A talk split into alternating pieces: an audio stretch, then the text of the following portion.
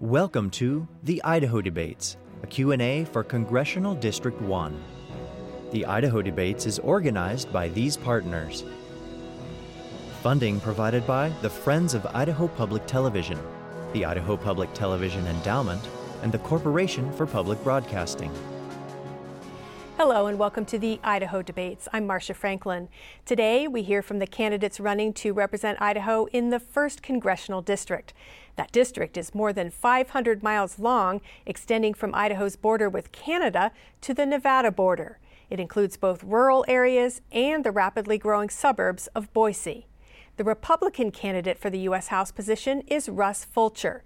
Mr. Fulcher is the incumbent and is in his first term of office. A native of Meridian, Idaho, Representative Fulcher was employed in the technology and real estate fields before taking office, including working for Preco Electronics and Micron Technology. He also served in the Idaho State Senate for nine years. His Democratic challenger is Rudy Soto. Mr. Soto, who was raised in Nampa, Idaho, is a veteran of the Army National Guard. Prior to running for office, he served as the legislative director of the National Indian Gaming Association and was a legislative assistant for U.S. Representative Norma Torres. Also vying for the House position is Joe Evans of the Libertarian Party. Mr. Evans is a veteran of the U.S. Army and works in the information technology field, specializing in cloud computing. Because of COVID 19 and the need for social distancing, we did not tape a traditional debate. Instead, I moderated a question and answer session with each candidate separately. The rules developed by the debate committee required that I ask every person the same question, with each having a minute and a half to respond. If I had a follow up question, the candidate had 60 seconds to answer it, and they also had 60 seconds for a closing comment. If candidates went slightly over their time, I let them finish their thought. Because no candidate heard what his opponent said, there was no opportunity for a direct rebuttal. My first question was about the state of our country today. You know, obviously, we're in a challenging time in this country. Some have even said perilous. Could you uh, give us your thoughts and your characterization about the situation in our country right now? I think that uh, history is going to look back on the year 2020 as a real turning point in our history, Marcia. Uh, we've got a significant conflict within this country. And at the root of it, I believe we have uh, uh, those who believe that we should maintain our traditional representative republic. And we have a, a, very strong opposing force that would like to see that system change into a much more socialistic model. And that is at the root of a lot of this conflict. And of course, uh, my my preference is to stay with what got us uh, the most prosperity of any nation in the history of the world, and uh, that's with a representative republic.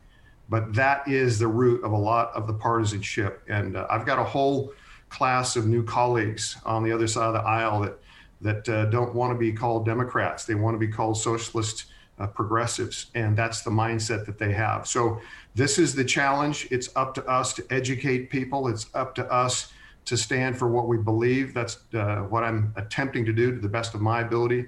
But I agree, this is a perilous time, and we're being tested. Just a follow up, uh, Representative. Many of President Trump's own previous advisors have left his administration, some calling him unstable and unfit to serve in office. As we know, he has uh, contracted COVID 19. Some say from his own uh, uh, lack of uh, safe practices. Do you right now have full faith and confidence in our president's ability to lead the country? I do. And uh, let's put this in perspective a little bit. A lot of turnover in the White House is not uncommon. Uh, one of the people that I got to know best early was Mark Meadows, and uh, he is uh, he was a member of Congress with me when I when I uh, went into my first term, and now he's the president's chief of staff, and he's he's uh, uh, enlightened me a little bit. But these jobs are tough, and with the pressure in the White House and the amount of attacks that he has gone through, it has just been relentless. but I have gotten to know him a little bit and uh, he is extremely competent when you're with him one on one. He's extremely congenial, thoughtful. He listens uh, believe it or not, because a lot of people have the perception that he doesn't. But uh, I do have confidence in him. Uh, he is a fighter, and and uh, so he responds when he's attacked, and that gives a perception sometimes. But uh, I do have confidence in him. And just very briefly, even though he is ill right now, you have confidence that he will recover.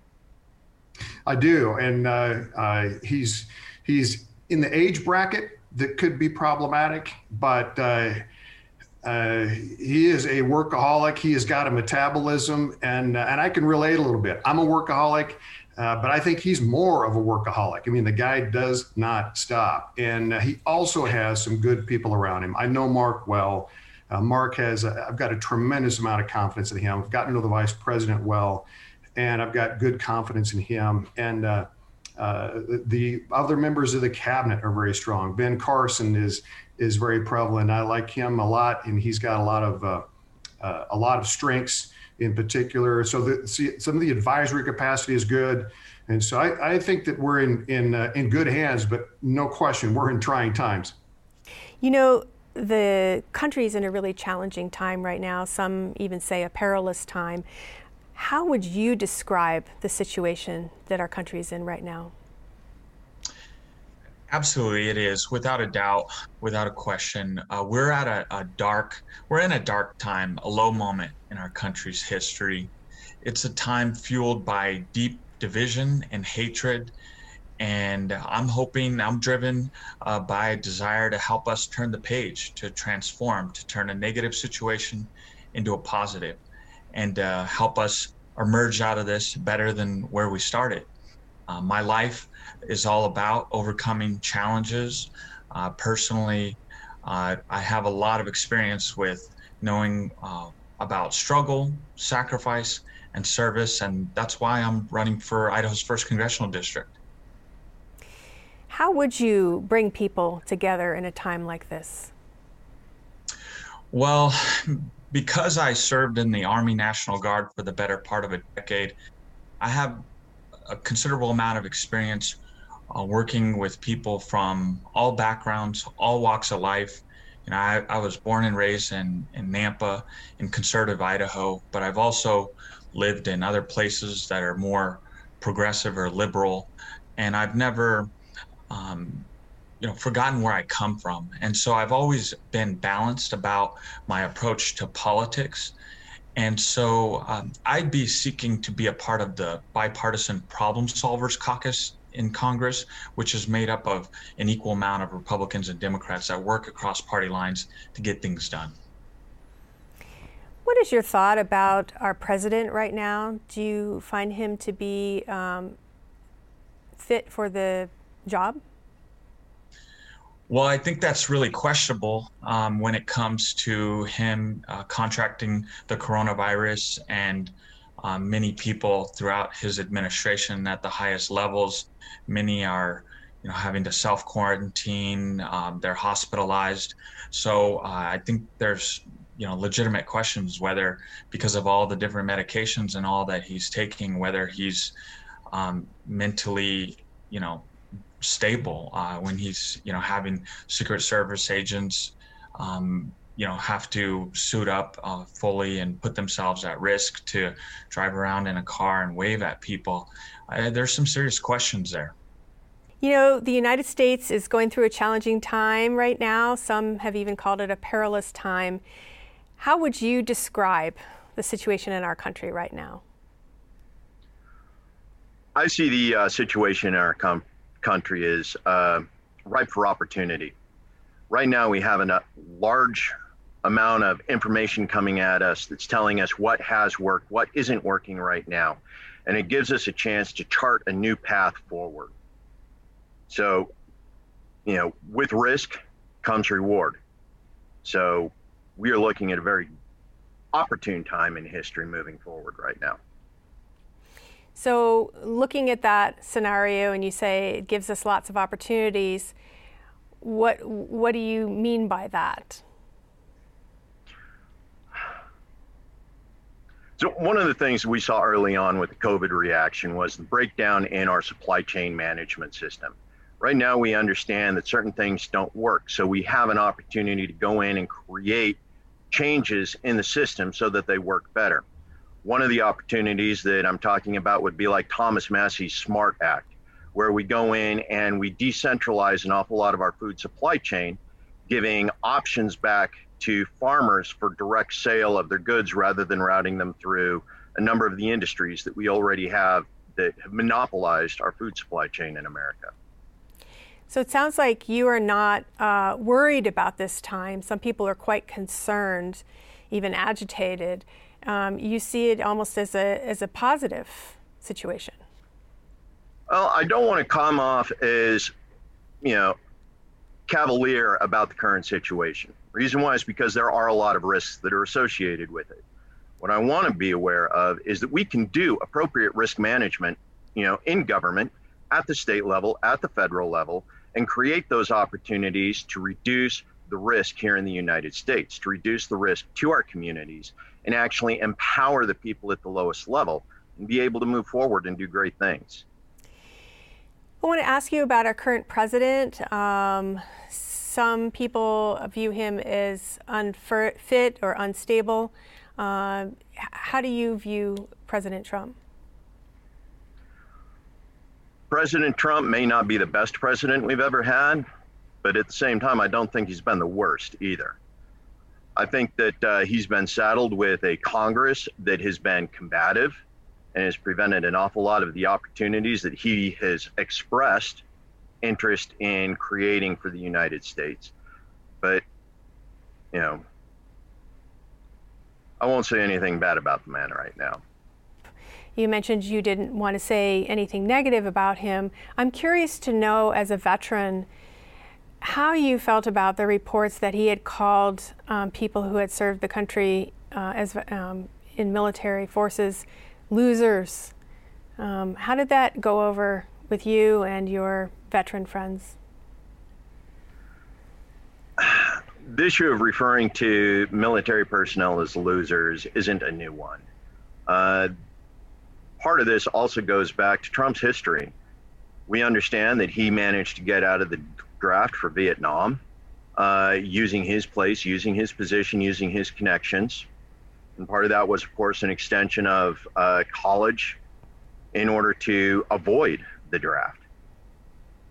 Thing is, is that's not unusual for a number of individuals from his generation, you know, who didn't actually go to Vietnam. Am I upset? Yes. I would think the commander in chief responsible for the command of the U.S. forces around the globe should have more respect for the people he sends over to do nation building as well as diplomacy as last resort. The numbers of people in the United States testing positive for COVID 19 um, are rising again. And of course, there have been more than 200,000 deaths attributed to the virus. Do you think the federal government has responded well to the pandemic? Absolutely not. Uh, I don't even think that we can say that they've done their best. Uh, we have members of Congress that are acting in hyperpartisan ways. Uh, my opponent, Congressman Fulcher, being one of them. He voted against the Families First Coronavirus uh, Response Act uh, at the onset of the pandemic and has continually um, taken votes such as uh, voting for a government shutdown, uh, even just recently. And so we need people on both sides, uh, Democrats and Republicans, to put party ideologies aside and focus on passing legislation like small business relief uh, uh, funds. Uh, making sure that there's still unemployment extension benefits for people, at least at you know a rate that will help people keep keep their families whole and, and help us get through this um, to provide the resources that, that schools need to keep them safe uh, so families can go back to work and their kids and the staff and administrators and teachers uh, don't have to be uh, as much at risk as they otherwise are. So uh, we need a whole of government approach, a stronger boost, and, and we need everybody to be playing a, a stronger part. More than 100 uh, countries right now have some sort of mask mandate. Of course, in the United States, um, it's handled on a much more local level. Do you think that it is time in the country to have a mask mandate for when people are in public? You know, I would say that um, I think that every every city, county, state is different.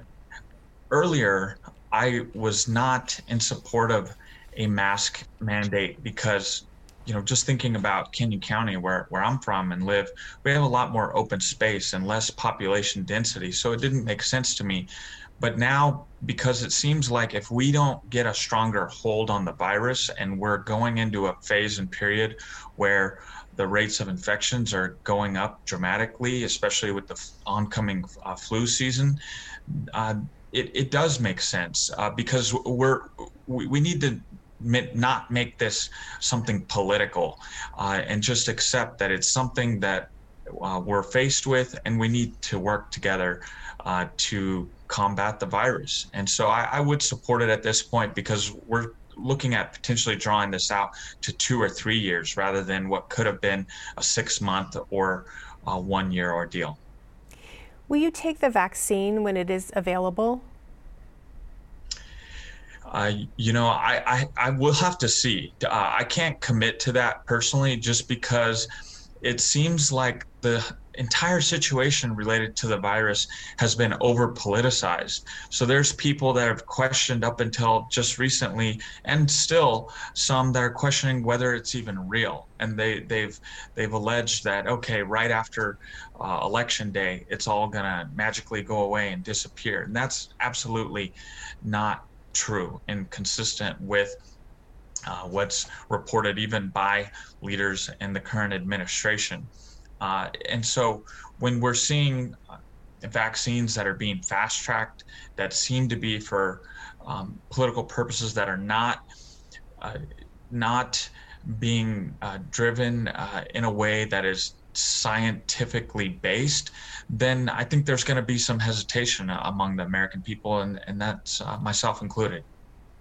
Let's talk about COVID. Um, the numbers of people testing positive for COVID in our country continue to uh, accelerate. And there have been, of course, more than 200,000 deaths attributed to the virus. Do you think the federal government has responded well to the pandemic? No, I do not. Uh, one of the problems with the federal government is the combination of the lockdowns and everything else that has come with it. We have had opportunity for risk mitigation at several stages where the federal government, the state government, and local governments could have properly intervened. Uh, education on hygiene, education on the way diseases travel. You know, a number of these things would have gone a lot further than our current situation if the federal government and federal agencies hadn't tried to massage egos in order to make certain people look better than they did with regards to the information they were putting out. Uh, one of the things is is the masks and hygiene.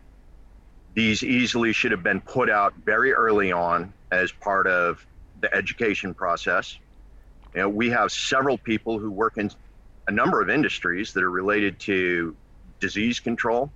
You know, even estheticians have enough information on disease control that they could have been advising people effective measures that would have prevented the spread at the rate that it's currently continuing. You know, more than 100 countries now have some sort of mask mandate uh, for when people are in public. What do you think about those? Of course, certain uh, health districts in Idaho have also required them? I don't think the mask mandate is a particularly good idea. reason why is because its enforcement ultimately affects those people who are indigent, homeless, number of other uh, categories of people who lack access to the masks in order to effectively regulate and process. We'd actually end up in a situation where we'd be fining people who are broke, who are destitute, $1,000 every time a police officer catches them without a mask. I think the mask mandate's a very poor form of approaching the issue. Now, Lauren McLean did a fairly good job early on by making masks available, you know, to those people who needed them who couldn't afford them. Policies like that, along with education, will go a lot further than an actual mask mandate itself. The mask mandate wasn't required in Japan, wasn't required in Korea, most of those populations did it all on their own voluntarily. Mr. Evans, if a vaccine is developed, uh, will you take it? I'm not sure whether or not I'd actually take the vaccine at this time or not. Um, my experiences with vaccines in the military, including the anthrax vaccine, which I had had a couple uh, doses of, I would prefer to give it a little bit of time to go through its uh, courses before I actually take it myself. Being a uh, kidney cancer survivor, I'm at one of those at risk, and it would be foolhardy for me to be one of the uh, early adopters of the vaccine program. So I assume then you protect yourself by wearing a mask a lot. Inappropriate company, yes, I do. What does that mean? Meaning, there are some situations where I don't feel a mask is necessary because of my close companionship, the amount of involvement I have with people on a regular basis. When I'm out in public in certain community situations, I respect those people around me and wear a mask appropriately. Mr. Fulcher, the numbers of people testing positive for COVID 19 is rising again, and there have, of course, been more than 200,000 deaths in this country attributed to that virus.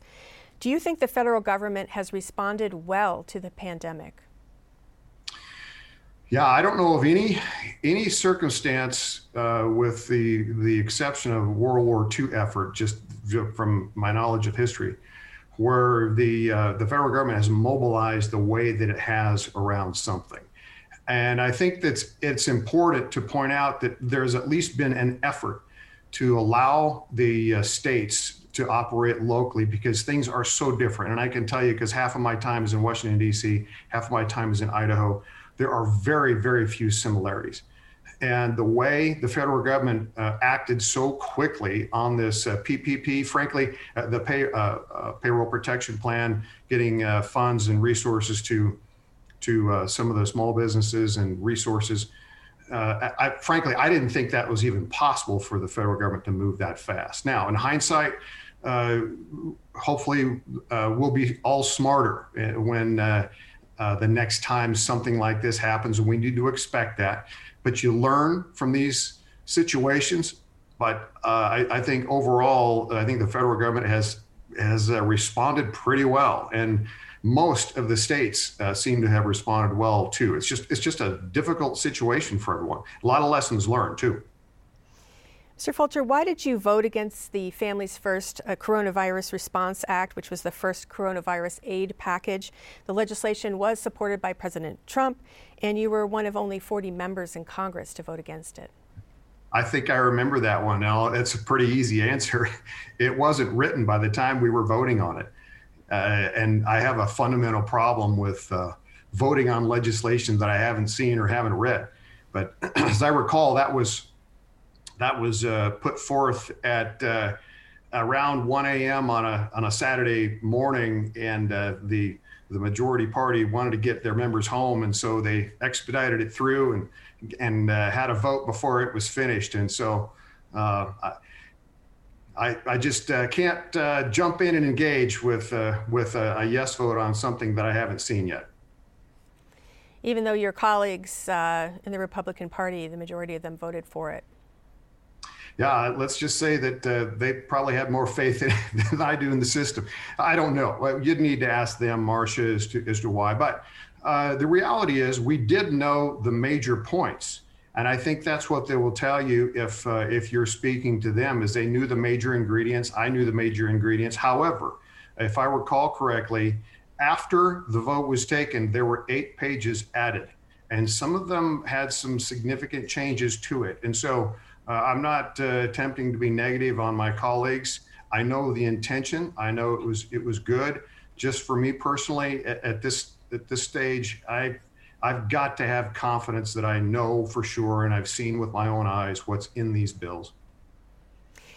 Representative Fulcher, what are measures are you taking to make sure that you and the people around you are safe? For instance, do you wear a mask every time that you're in the presence of other individuals? Yeah, I, I, follow the guidelines that have been put out, and they're different in uh, in the places that I go to. Uh, there was I was in uh, um, uh, Kootenai County yesterday, and in that particular environment, the, uh, uh, the the preference was not to wear them. We were outside, and there was some distance, and so I I uh, was with the the people that were there and did not wear one. Uh, when I'm in DC, it, has been requested that we wear one pretty much all the time when we're interfacing with people. I do that. We take the precautions that you know are, are just recommended and prevalent. We've got the sanitizers, we try to do the distancing. Uh, you know, at the same time, uh, I try to just encourage people. Look, uh, you you can't stop living. Uh, some of this uh, pressure has gotten people uh, discouraged, and we've got a lot of of um, mental struggles as a result. And so, you try to follow the guidelines, do your best, but um, uh, at the end of the day, we, we have to live as a people too. And I was under the impression, um, and you can answer this briefly as part of the next question, that the Panhandle Health District had uh, instituted a mask mandate for that area for Kootenai County. But I wanted to know um, when a vaccine is available, sir, do you believe that you will take it? I probably will. Um, we've had some pretty good briefings uh, from the the uh, Central Different District Health. We've also met with, uh, when I say we, members of Congress has met with some of the uh, uh physicians that are working with these companies that are coming up with uh, a potential vaccine. And I'm encouraged about it. And they went out of their way to convince us that this there were shortcuts were not being taken. To the reverse, uh, I think there's so much resources being thrown at this. They're bludgeoning it. They're running everything in parallel. Uh, they're doing things that are, frankly, are overkill in terms of the process, is my understanding. But uh, I probably will. I, now, that said, and the next question might be, will I insist that everyone else does too? And the answer to that is no. So I'll, I'll just tell you that right now. But uh, I think that we have to make the decision about what goes in our body. But I probably will. Uh, and I think that the system is, is going to come up with a good vaccine soon. Let's talk about your qualifications. What distinguishes you from your opponents? Uh, what distinguishes me from my opponents is four tours in Afghanistan and Iraq. I am an Army veteran, military intelligence background, as well as combat arms background. I've been involved in operations, military operations other than war in Afghanistan and Iraq for close to about three years once you add all the time up together. That gives me an insight into our foreign policy and the effects of our foreign policy on our neighboring nations. I've also been involved in activism and community organization here in the Treasure Valley to certain degrees with a number of organizations working towards peace, uh, domestic violence issues, as well as sex trafficking. Do you think that your lack, lack of experience in politics uh, you know, never having, having held political office would hinder you in this position? Uh, in a lot of ways, I actually consider that to be a bonus uh, for admission into Congress. Reason why is because I'll be allowed to make mistakes. Uh, there's a problem with the way that Congress is currently being handled, in that it's not being done the way that our forefathers had intended it to be done. We have processes and procedures that prevent the proper debate on issues. And as we've seen, I've actually listened to some of the broadcasts from Raul Labrador about the way things are done in Washington these days. And we really need to take back the power of the people. And having not experienced that, I think I'm in a good position to go in and help change the way that we do things in Congress. Could you uh, please tell us what distinguishes yourself from your opponents? You know, uh, I look at, at that landscape as well as a landscape with uh, the rest of my colleagues, and I've been blessed with a, a personal resume that is, frankly, it's it's well suited for this, and representing Idaho. I love this state. I love Idaho. I've lived here all my life. My family has uh, roots that go back more than 100 years. Farm kid, it was how I grew up, and that was the work ethic and the mindset that that I was raised with. And then, and frankly, in the right place at the right time, got started with a tech company when I was very young. and spent 20 some years uh, literally traveling the planet as a as a technology executive and and uh, working all over the world and getting firsthand exposure to how commerce is done, how education's handled, and those types of things. Then back home and uh, in the state senate for 10 years, and and then uh, uh, commercial broker while I was real estate broker while I was doing that. So the the circumstances have put me in a situation to where I I believe I'm prepared for it, and uh, uh, beyond and above that is just I care. I sense the same thing that uh, that you brought up in the very first question, the situation, the tough situation this nation is in, and and I care about that, and uh, and I hope to be able to have a positive influence and continue to represent Idaho. Mr. Soto, what distinguishes you for, from your opponents? wow. Well, where do we start? So, um, yeah, Congressman Fulcher um, and the rest of Idaho's congressional delegation has never uh, worn the United States military uniform. I think that's probably the biggest distinction between us. Also, come from a different background. You know, I uh, grew up in poverty and uh, difficult circumstances that lead a lot of kids into trouble. So I myself um, was one of them and bounced around in juvenile corrections for the better part of 12 to 14 years old. And I'm fortunate I didn't become a, a part of the school to prison pipeline system. I was able to go away where uh, and move next door to Oregon with my older brother, uh, where there's a stronger public education system, and go on to pursue my potential. And so I've seen firsthand the benefits of government uh, programs that can help uh, with a with a hand up uh, and so uh, we're, we're on different sides of um, the spectrum when it comes to, you know, he's very anti government, uh, and I'm very much for good government. And, uh, you know, I, I, um, I just come from a, a background of knowing uh, what it's like for everyday Idahoans and Americans that struggle to make ends meet, uh, that simply seek a fair shot at the American dream. I'd like to follow up on your uh, qualifications. You have never served in office, um, so talk about if that might be a, a deficit um, in your ability to take on this position. Absolute, absolute. It would not in any way, shape, or form be a detriment uh, because I actually have worked in Congress longer than um, Representative Fulcher. I was a staffer for two members of Congress, uh, one from Oregon uh, and one from California. And so I got to staff the Natural Resources Committee, the Subcommittee on Federal Lands, the Subcommittee on Water Power Oceans. I handled agriculture issues, education, uh, veterans, transportation, infrastructure, met with leaders from um, all sectors of society. I was a legislative director. I've been a policy analyst in public health. I've worked in the fields of child welfare as well as economic development to help tribes um, that are seeking to become self sufficient. So I have a pretty well rounded background. And of course, uh, I've served in government through my service in the United States military, in field artillery, as well as military police. Uh, so I bring a lot to bear. I think we need less career politicians and more public servants, uh, people that are dedicated to putting the people's interests first and not just party ideologies. If you are elected, could you please name a specific piece of legislation that would be your priority to sponsor and get passed during your term? Uh, Marcia, believe it or not, I've got more than 100 pieces of legislation. Just name, just name one that's a priority to get passed.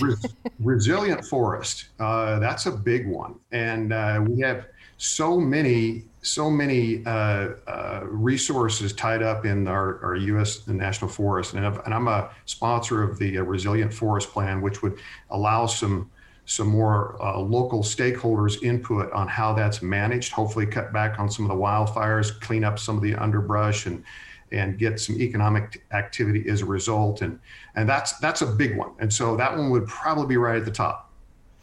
Now, you haven't been the main sponsor of any legislation the past two years that, that has become law, and you've said that's, that's not true. That, that's not true. That's not true. There are at least two where I'm a primary sponsor with a Democrat co-sponsors. Both of them are related to veterans. Uh, Jared Golden out of Maine and I uh, were the primary sponsors of a veterans piece of legislation. Uh, Chris Pappas, a Democrat from New Hampshire, and I on another piece. And so uh, it's been difficult to do that in a partisan environment, but we've been able to do that.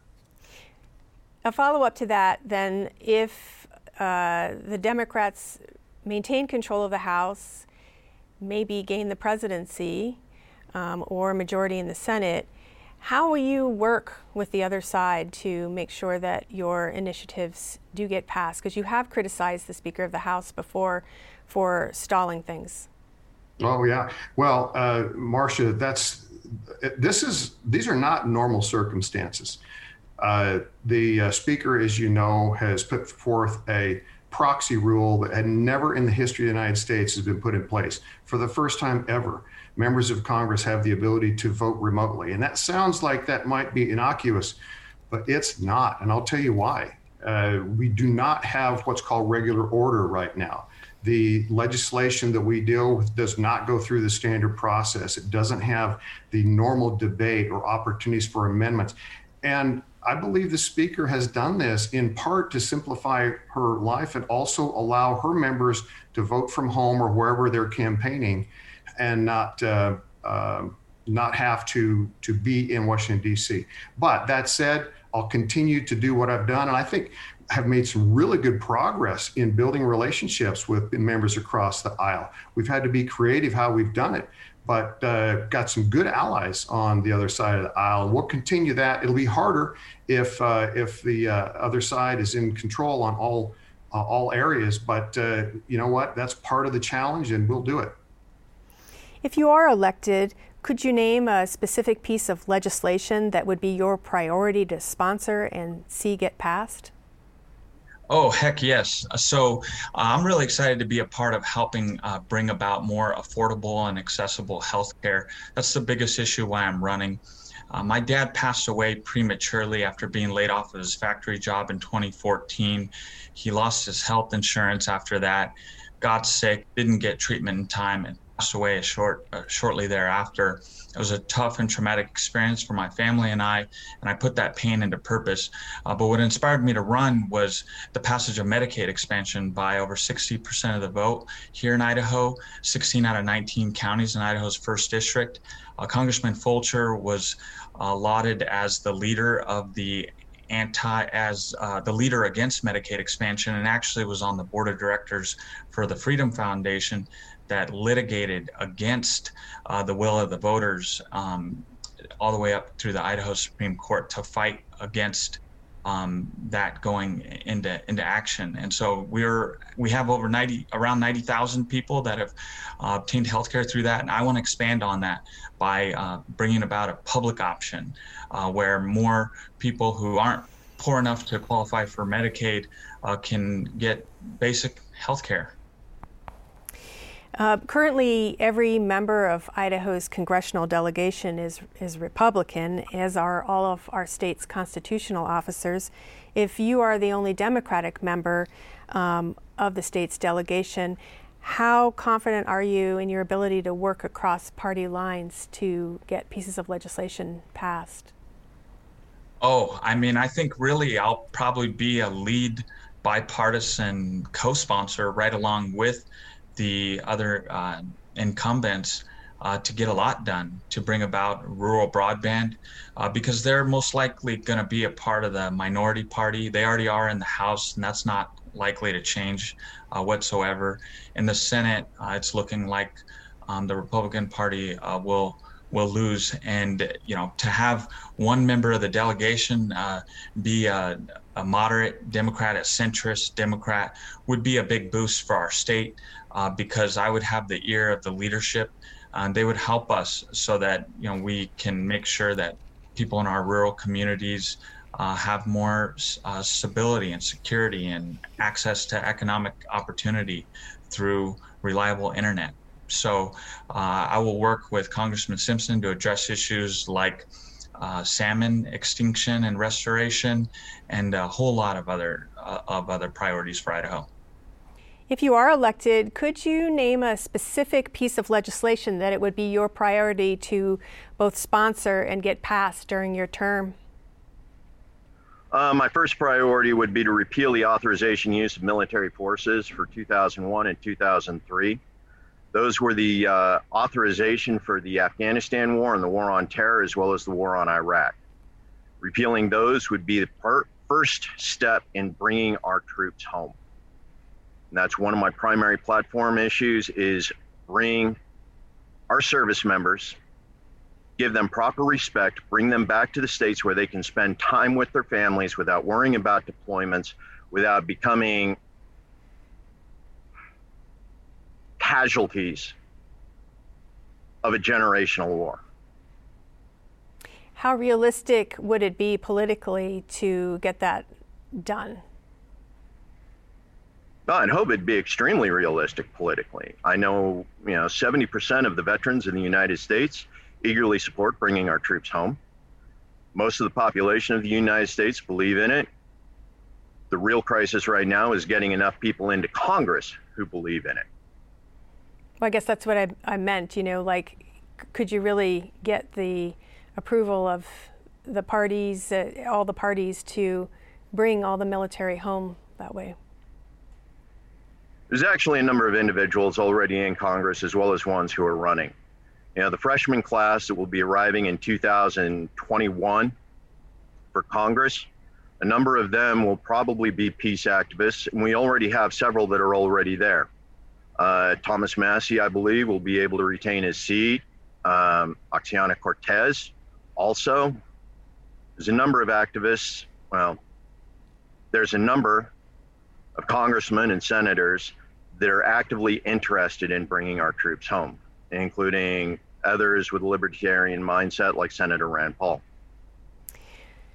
As I'm sure you know, there's never been a libertarian who's been elected to Congress, and the one self identified libertarian who's there now said he won't run for reelection. So if you're elected, you would be in a distinct minority.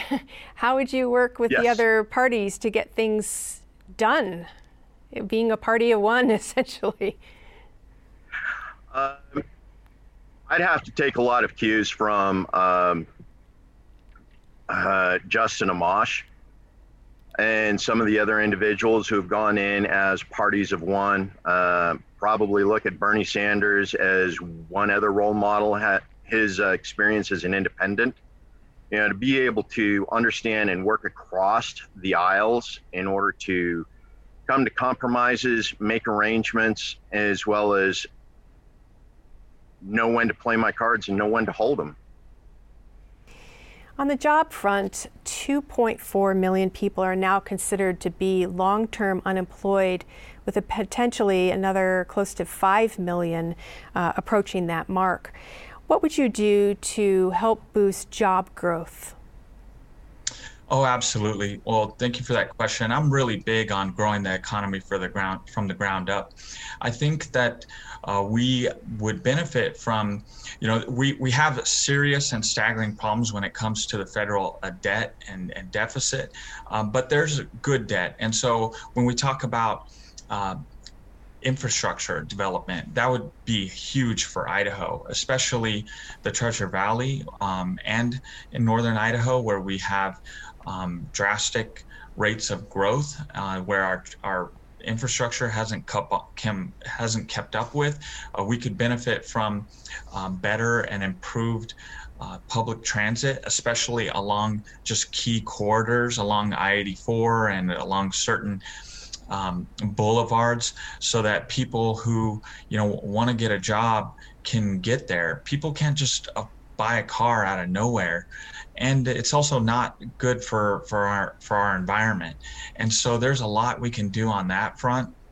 Um, building uh, more uh, rural um, health facilities uh, so that you know veterans don't have to travel long distances um, bringing about more telehealth.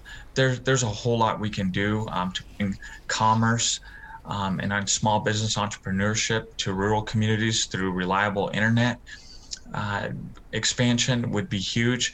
And I see it as an investment that we can compare to the interstate highway exchange system that you know we built out we put a lot of people to work doing it and then it more than paid itself off um, over uh, future generations 2.4 million people are currently considered long term unemployed right now, and almost 5 million are essentially in the pipeline to approach that mark. What would you do to create job more jobs? One of the issues with jobs here in the United States right now is the corporate um, stranglehold that they have on American jobs. We have enough regulations and enough uh, legislation sitting in Congress, both at the United States at the federal level as well as the local levels, to prevent entrepreneurship and small businesses from truly being able to adapt and compete in the current environment. The barriers to entry for entrepreneurs all across the United States continue to mount. While corporations continue to get tax breaks, small business owners continue to pay you know, significant amounts of money. So there's two things that would be involved in that process. One is deregulation in Washington, D.C., and the other is reformation of the tax code so that corporations and the small businesses are actually competing on an even playing field. Have you been following at all the um, talks over the next stimulus act? Uh, it's it's uh, the Republicans and Democrats have kind of been at loggerheads, although it looks like something may break soon. Um, have you followed that at all? And if so, uh, do you support or oppose any of the provisions in what they're looking at? Most of, yeah, most of the provisions that they're looking at happen to be corporate bailouts, which was something we were discussing uh, just this last session or the last question. Uh, the corporate bailouts are currently being agreed to by both Republicans and the Democrats in order to keep major businesses going along aren't something I really agree with. We've already done the top down stimulus package three, four times now already with corporate bailouts all across the United States. We still haven't gotten those stimulus packages down to small businesses. We still haven't gotten those stimulus packages down to the people. We still haven't gotten the stimulus packages down to the working class Americans right now. And if the last 40 years hasn't taught us anything else, trickle down doesn't work. And it's time we stop approaching our economic problems with that solution. Representative, uh, 2.4 million people are now considered long term unemployed, with another almost 5 million about to approach that mark. What would you do to boost job growth? Yeah, so there's that's a twofold answer, and uh, what an impact a pandemic has. But in the short term, uh, I do believe we need to extend the PPP plan, and that's something that's on the table being discussed right now.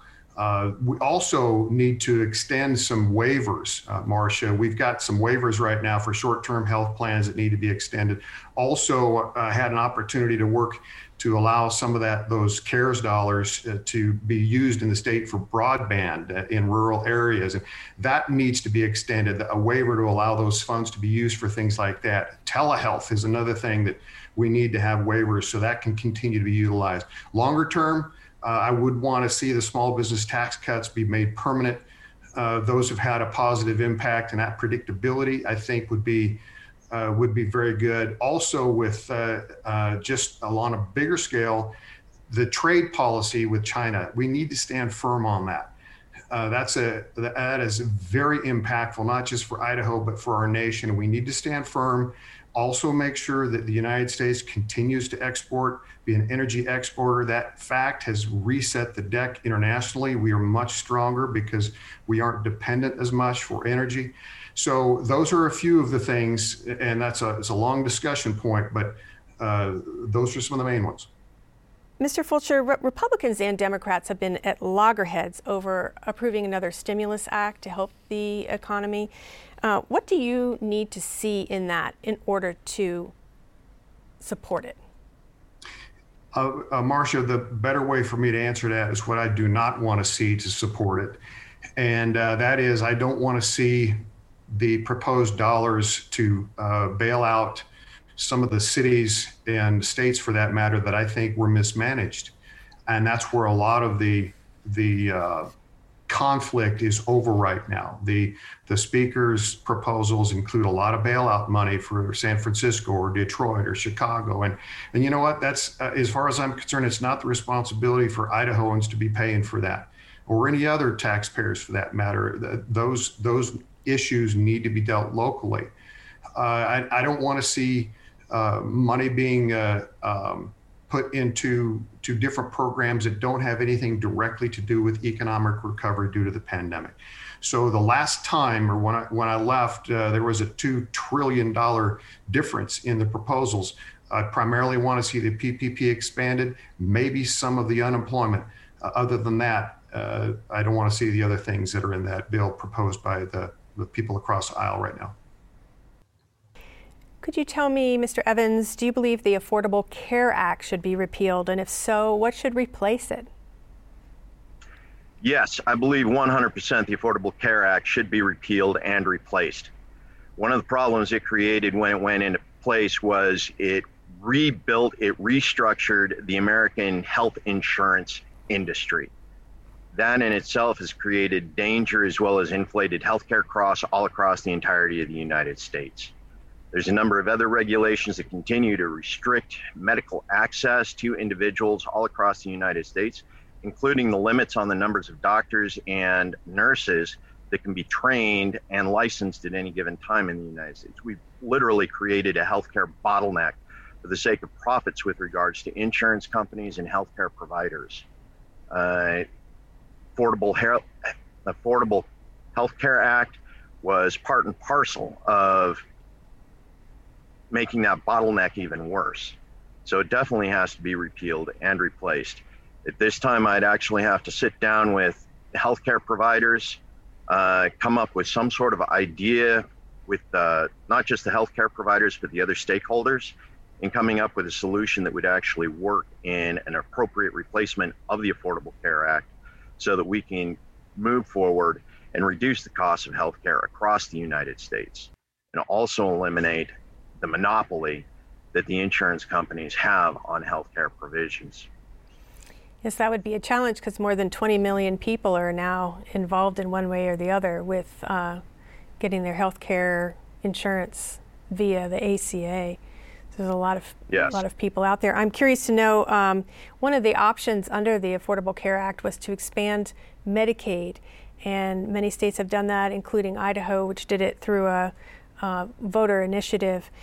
Um, what's your sense of what might happen to those who are on expanded Medicaid if the ACA is repealed, and do you have any concerns about that?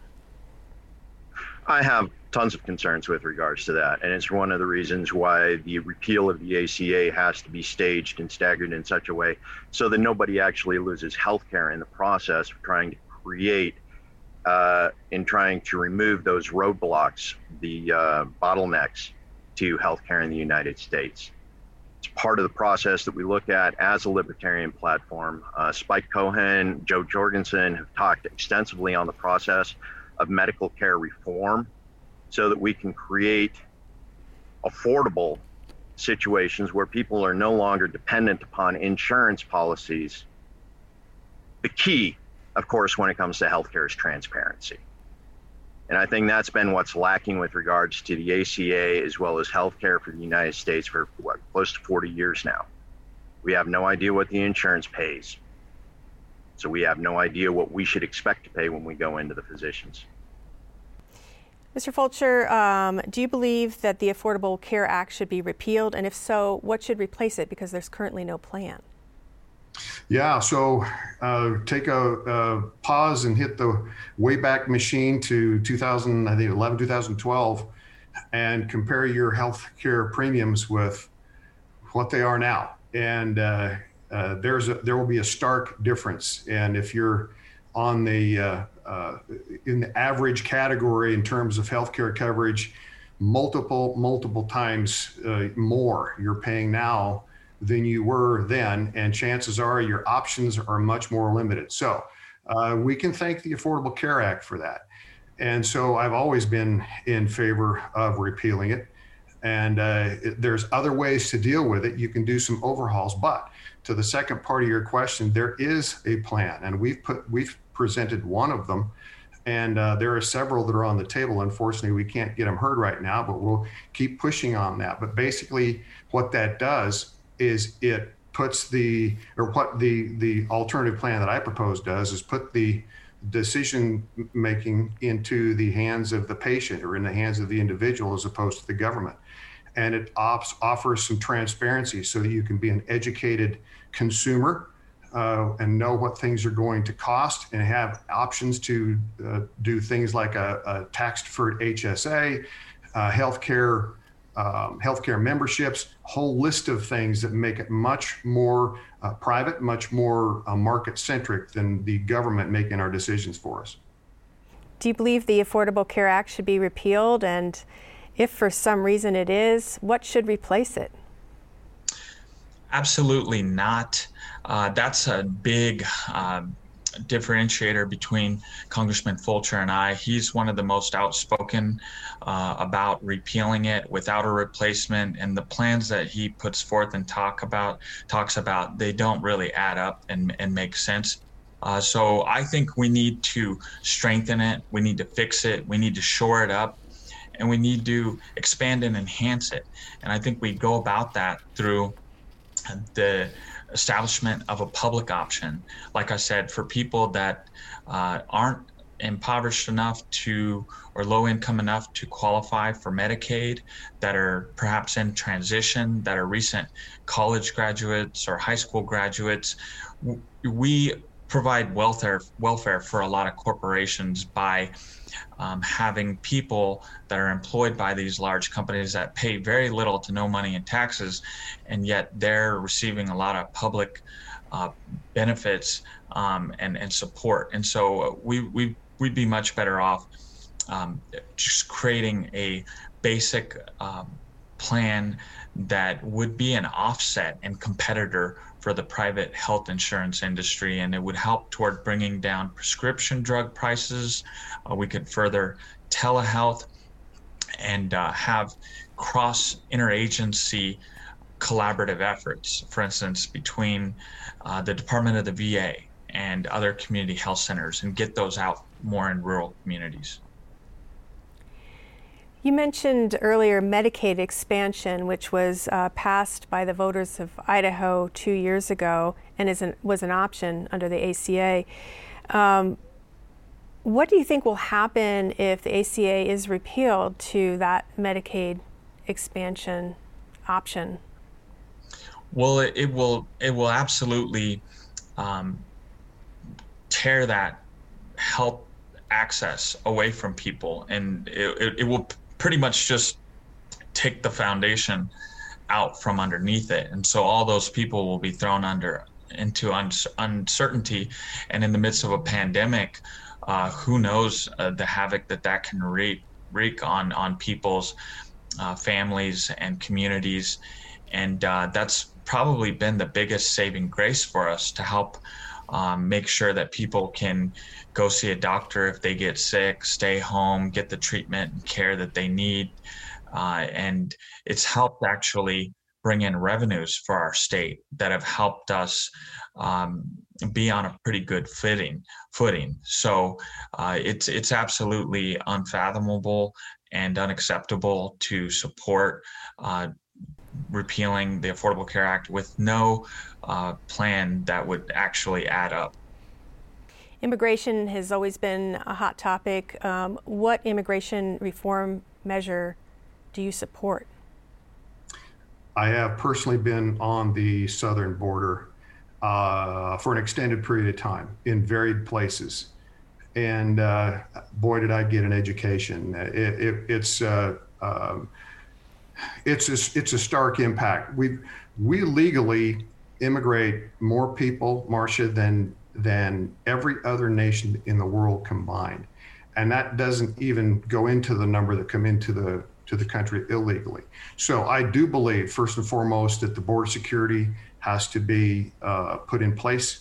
And that's for everybody's good, just for safety. And the situation we have with uh, uh, the cartels uh, coming across illegally and, and shipping drugs across illegally, uh, the illegal immigration with uh, terrorism, and I've seen that data. I've actually witnessed some of the things happening there. So, border security is first. Secondly, I do believe that any reform package does need to be uh, generally uh, centered around a merit based system. As you're probably aware, I did support some some uh, immigration uh, reform earlier this year that's now in the Senate, I believe, and that has to do with opening up some more uh, ag workers for our state because I know that we need that. But the bottom line is is uh, border security, merit-based system, and follow the law. and if people want to come here, that's great. We need them, we want them, but follow the law.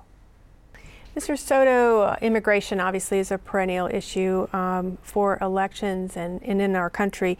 What immigration reform measures do you support? Yes. So I love talking about this issue as contentious as it is because I know it from uh, multiple sides. I've lived it. My dad actually came here uh, undocumented uh, from Mexico, uh, was a, a, laborer, a farm worker in the fields, later factory worker, which we're really uh, proud of. Uh, he gained legalization under the Ronald Reagan administration and on my other side of my family, I, I'm a descendant of a chief. Uh, I'm Shoshone Bannock, an enrolled member from here in Idaho. And so I talk about seeing this issue from um, unique perspectives because uh, on the Native American side, there's definitely people that understand fears of unchecked immigration that make me empathetic to those views. But at the same time, while I was a military policeman in the Army National Guard, I myself was deployed to the US Mexico border in Texas and New Mexico in 2014. So I got to see firsthand through long shifts. I was partnered up with Border Patrol agents and I got to use the equipment and witness what's going on for myself. Not for a photo op like my opponent, um, but in a real way. And it made me see that politicians are really not they don't have the courage to deal with it. They use it as a political football. I would be for comprehensive immigration reform and it'd be a privilege and honor to work with congressman simpson who's been a leader on that issue. I'm not sure i heard an answer to the primary question. What immigration yeah. reform measures would you support? You have one minute to answer that. Yeah. So I support compre- comprehensive immigration reform. Uh, I want to protect dreamers, uh, TPS holders. I want to make sure that people are able to obtain visas to travel here. But I also support strengthening our borders through structures, technology, um, and closing weaknesses uh, on the border. But I'm not for a wall. I'm not for inhumane treatment. And I'm certainly for honoring uh, our, our traditions um, as as a country, which is you know we're a nation of immigrants, and, and we got to uphold that identity. Immigration issues obviously are um, perennially discussed um, in elections, and I'm wondering what immigration reform measures you support. Immigration in the United States. There is work here for people who want to work. If they want to come here to work, please come. Uh, work visas should be a dime a dozen. We should literally be letting people in in order to work. It's one of the problems we have with the regulations and the bottlenecks. If we create the situation where opportunity is more available to citizens of the United States, they'll be able to create those jobs and opportunities for other people who want to immigrate to the United States for the American dream to come here and work so, uh, work visas and paths to citizenship would definitely be one of the front loaded questions. One of the other problems I have, particularly as a veteran, was our Dreamers Act. Right now, we are having a significant problem with deported veterans across the United States. They come back from war with post traumatic stress injury. They resort to coping mechanisms, some of them even drugs. Upon identification that they've been using drugs before they've been granted their citizenship, these are veterans of United States wars that are being deported back to nations that they probably haven't seen since the day they were born. So I definitely see immigration as a huge issue, and reform is critical in making that happen. I believe you're also, and you can correct me if I'm wrong, a proponent of open borders. Could you talk yes, a little bit about that and its practicality? Uh, I mean, yeah, explain that a little bit more. Well, one of the things we enjoy here in the United States is open borders. We travel between Idaho and Montana. We can drive across all 50 states, you know, without worrying about passports, visas, or any of those other issues. Now, as far as opening it up from open borders, where most people consider this to be an issue, is along the southern border between Mexico, where individuals can simply walk across. Now, open borders would allow us to create those checkpoints where people regularly process through so that we're no longer dealing with illegal trafficking and human trafficking across those sparse areas where there is no presence. The people would be able to come in and visit and leave at will with a relatively minor background check, something that goes fairly quickly. You committed a crime in Mexico in the last 60 days. Thank you. Uh, really, we need to uh, correct that issue because that is what facilitates commerce between nations. Of course, very controversial as well. There's a lot of uh, anxiety and fear around the immigration issue. Wouldn't, you know, about people maybe coming over in an open border and then staying here. So, how would you um, police that in a sense? Um, make sure that people didn't overstay their visit? Well, most people who come and wish to overstay come here because they're seeking opportunity. They want to work. They want to come here. They want to participate in the American dream. They want to seek prosperity. It's part of the reason why they left where they came from. They come here because they want to make themselves better. They want to better themselves, be their best selves, and they see coming to the United States as one of the ways to do that. I wouldn't worry about policing the overstay as much as making sure that there is a path to citizenship for those people who come over and participate as part of being an American. North Idaho has a history of being a haven for white supremacists and white nationalists, and there are reports of continued recruitment in, to those groups in that area. Do you condemn white supremacy and white nationalism? Absolutely, of course. I mean, look at me. I'm a minority, uh, so uh, there's without a doubt. And um, you know, I I had a lot. I've had a lot of people um, warn me about going up north. I've met nothing but good people in all my travels up north, and I love it up here. I'm actually up here in North Idaho right now. Uh, I condemn it uh, wholeheartedly. I've called on my opponent too. He's been really wishy washy on that topic, among others. Uh, in fact, he has connections to using his office to assist some of them. And, um, and so um, I, I, hope he'll uh, do the right thing. Uh, he actually just voted. Um, he, he didn't vote. It, it was weird. He, uh, there was a vote to condemn QAnon, the conspiracy theory driven movement, and he, he didn't vote. And it was really inconsistent with his track record of in voting patterns. He typically does vote, and then he's been outspoken against people proxy voting, and he, he said he just missed it. And but then he all the people that are supportive of that movement were voting along the same lines it was like a not not present vote, um, and so I hope he'll be really clear about where he stands on that. There are uh, a lot of people who are concerned about what they see as a law and order issue, um, and uh, rioting and protests. Uh, can you speak to that as well? Yes, definitely. I don't like rioting and protesting. It's unacceptable. I was a military policeman. Uh, I served with law enforcement at every level, uh, from you know your building security all the way up to Secret Service, uh, FBI, you name it. Uh, those are people that I um, are close friends with that I served with for for years, and uh, I I had training to go. So if I were still in the guard, I got out in 2018, I would have been uh, dispatched to go help uh, deal with it. And so um, it's unacceptable. but I definitely uh, am a strong supporter of the right to peaceful protest, uh, and um, that's that's simply where I stand.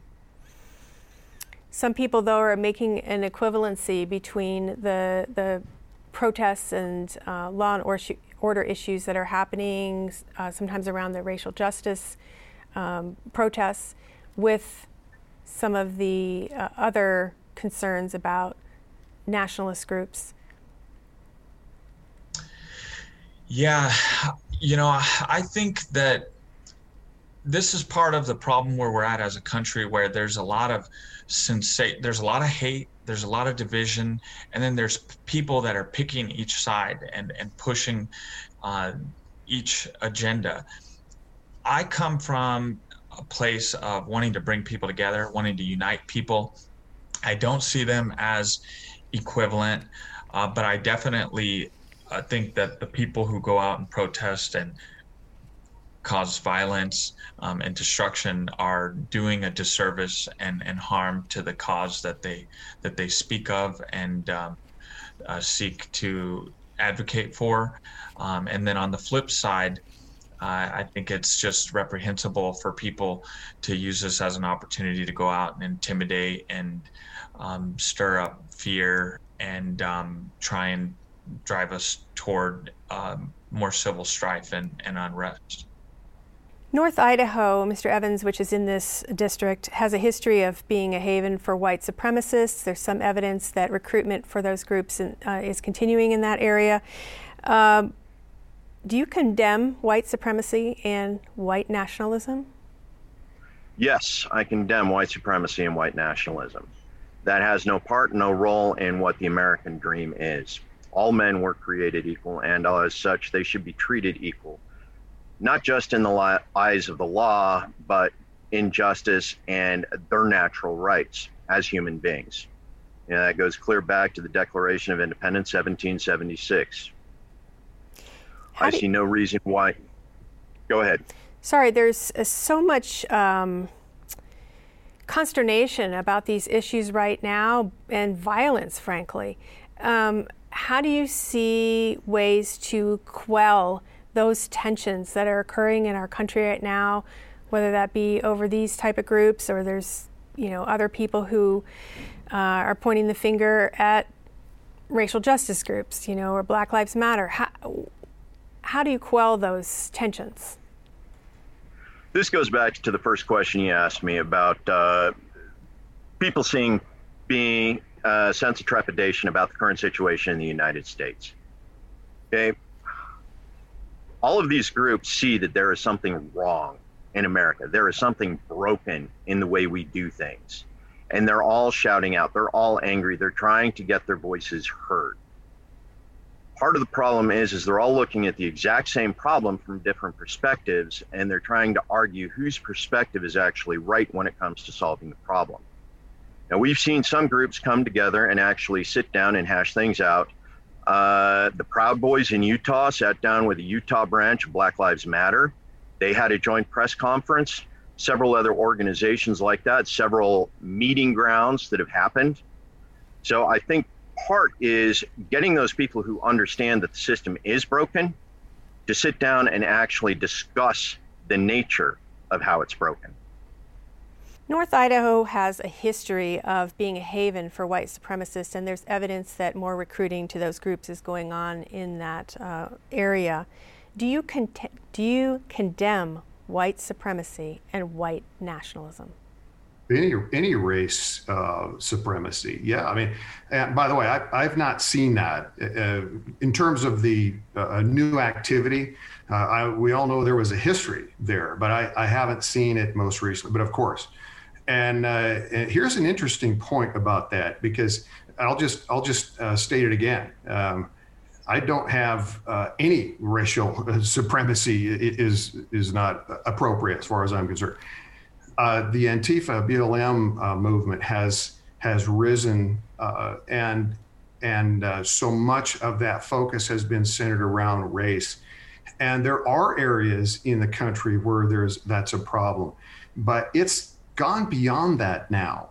uh, I believe there are those trying to manipulate that and to try to to use that as an excuse to keep things stirred up, to create more problems when there's there's an underlying root of of those who want to shift our country away from that representative republic to a more socialistic republic. The social unrest really helps, and so uh, those flames have been fanned unappropriately. But I'll uh, I'll restate what uh, the first part of your que- the response to the first part of your question, which is uh, now uh, uh, any racial supremacy effort is is wrong. We're all people and uh, we're all created equal, and that's the way we should be treated. Recently, the House passed a resolution condemning a group called QAnon uh, that promotes baseless conspiracy theories. You didn't vote on that resolution. Uh, why not? And do you believe in any of the theories of QAnon? Yeah, I, I, uh, I, would have to say no, but I'll also tell you that I don't know what a lot of them are. Uh, interesting day when that came up, and if depending on how closely you follow that, uh, no one knew that vote was coming on up until just a few hours prior. There was another one with it that had to do with, as I recall correctly, uh, uh, sterilization or uh, involuntary sterilization of immigrants and things like that. Marcia, those weren't bills that were put out uh, specifically to address what's on the face of those bills. They were put out as messaging bills. That's an unfortunate process happening in the US Congress right now. The QAnon bill was really aimed at uh, trying to create a, uh, a dialogue and a distraction do you, to attack do you the condemn their do you condemn their views though from what i understand i mean it's it's uh, uh, this is another one of those distractions that tries to promote hate I, I believe and assuming that's true yes i do and so but just understand that was not the purpose of that bill the purpose of that bill was to try to create a storyline and attack the president because uh, to some people, he hadn't uh, gone out strong enough against hate groups. There is a lot of concern about the upcoming election and its results, the way it's handled. Do you share those concerns? Do you have confidence in the upcoming election, the way it'll be handled, and its results?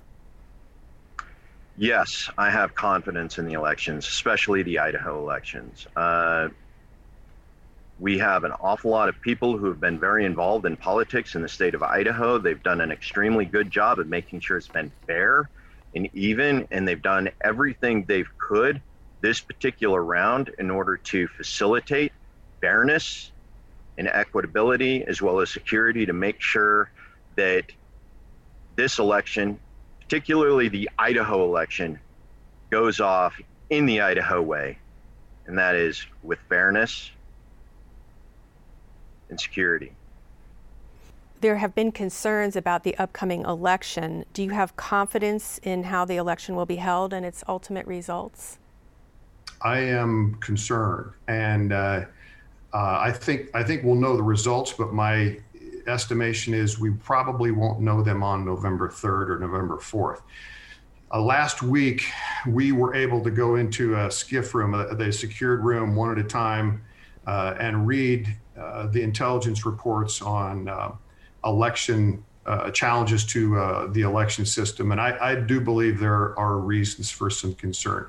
There's no question that a broad mail out, mail broadcast of ballots has is ripe for ripe for ballot harvesting and some and some fraudulent activity that is going to happen in some states. Uh, the answer is not, by the way, for the federal government to take over all of the elections. I think that that rightfully belongs to the states, but we have to just take our time and try to filter through all this. Uh, there is going to be some attempts, and there always has been, or not always, maybe, but uh, in recent history, other areas, other nations, other people trying to influence through social media and that kind of thing. Uh, and so we need to be on guard for that. But yes, I am concerned about how some of this uh, gets tabulated, in particular with just mailing millions of ballots out and then uh, uh, you know wondering where they're going to come back from. There's a, a, couple of colleagues that I have in other states who who not so jokingly say, in order to win the in my state, you have to win the dead vote. And what they mean by that is is garner the people who've already passed away and their votes and uh, possible fraud there. Okay. So okay. I'm concerned. Thank you. Mr. Fulcher, uh, after the election, will you encourage your constituents to uh, accept the results? Oh, of course. You know, and, and uh, as importantly, I encourage them to help create the results. Uh, we're blessed with the ability to uh, to live in this representative republic, and sometimes we have a tendency to take it for granted. We need, we all need to be involved. We all need to vote, and uh, uh, and, and we all need to to agree to a peaceful transition of power. And so, uh, yes, and please get involved. Mr. Soto, there are concerns about the upcoming election. Um, do you have confidence in how the election will be held and its ultimate results?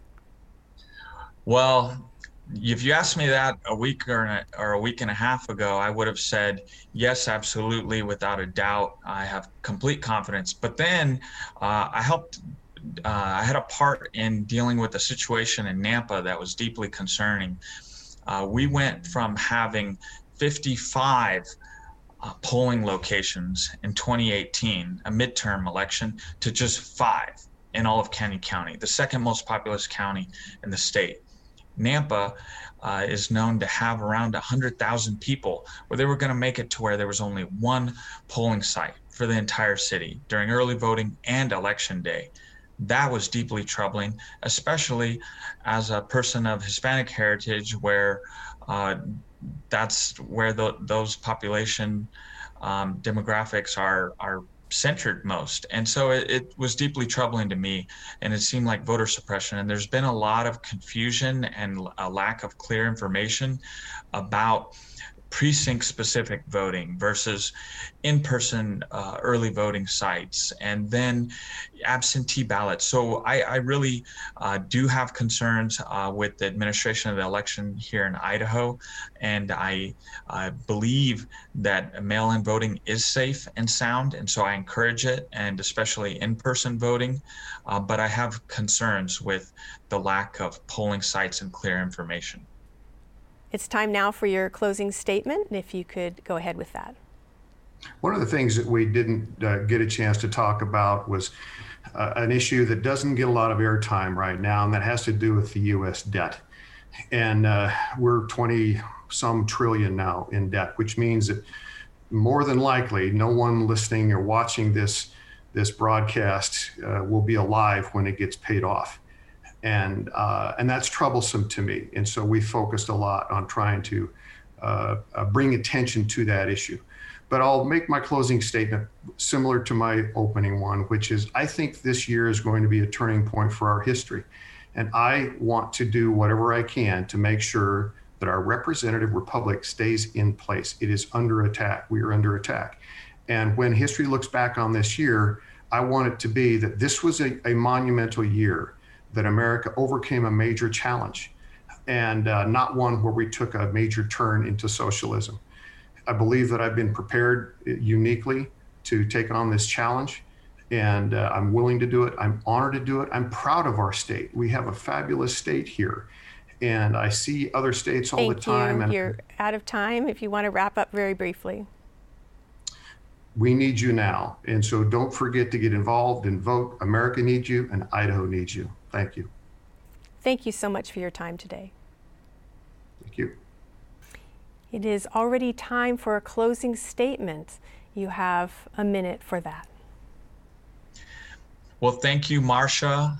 Thank you, Idaho Public Television, press, partners, all involved who've had a helping hand and make this possible that are keeping the public informed during this difficult time. I'm running for everyday Idahoans, Americans, uh, people are struggling to make ends meet, that are simply seeking a fair shot at the American dream. I have a, a, experience with overcoming a great deal of challenges. I just lost my sister within the past two weeks. Um, it, it, wasn't she wasn't um, she didn't have the the coronavirus herself, but it was an indirect impact. And so my heart goes out to all who are dealing and coping with uh, loss uh, right now. I'm driven by a desire to be a part of helping us turn the page, uh, to transform a negative into a positive, and to bring about more unity and hope and uh, belief and restoring uh, our country's um, togetherness. Thank you and very so much. It, yeah, it would be an honor to represent Idaho's first congressional district. Thank you for taking the time to talk with us today. Thank you, Marcia. We are already at the point in the program where you can give your closing comment. So please do that. Okay. Thank you, Marcia. I really appreciate for the opportunity to uh, sit here and talk with you guys today. This is a historic moment for me. It's a historic moment for the Libertarian Party. Uh, without digging too deep into history, I believe this is the first time a Libertarian candidate has actually participated in the Idaho debates. But what we're looking for life, liberty, pursuit of happiness. And all of those are made much more available through deregulation at the federal level. We need to give power back to the people. And in order to do that, we need to reduce the influence that the federal government has on what happens in our states and in our communities, whether that's with regards to conservation, environmentalism, education, or business procedures. Thank you for your time. Thank you, Mr. Evans. Thank you, Marcia. And that's all the time we have. You've been listening to a question and answer session with the candidates for the 1st Congressional District in Idaho. Even though this wasn't a traditional debate, I hope you feel more informed about your choices, and I encourage you to vote on November 3rd. For the Idaho debates, I'm Marcia Franklin.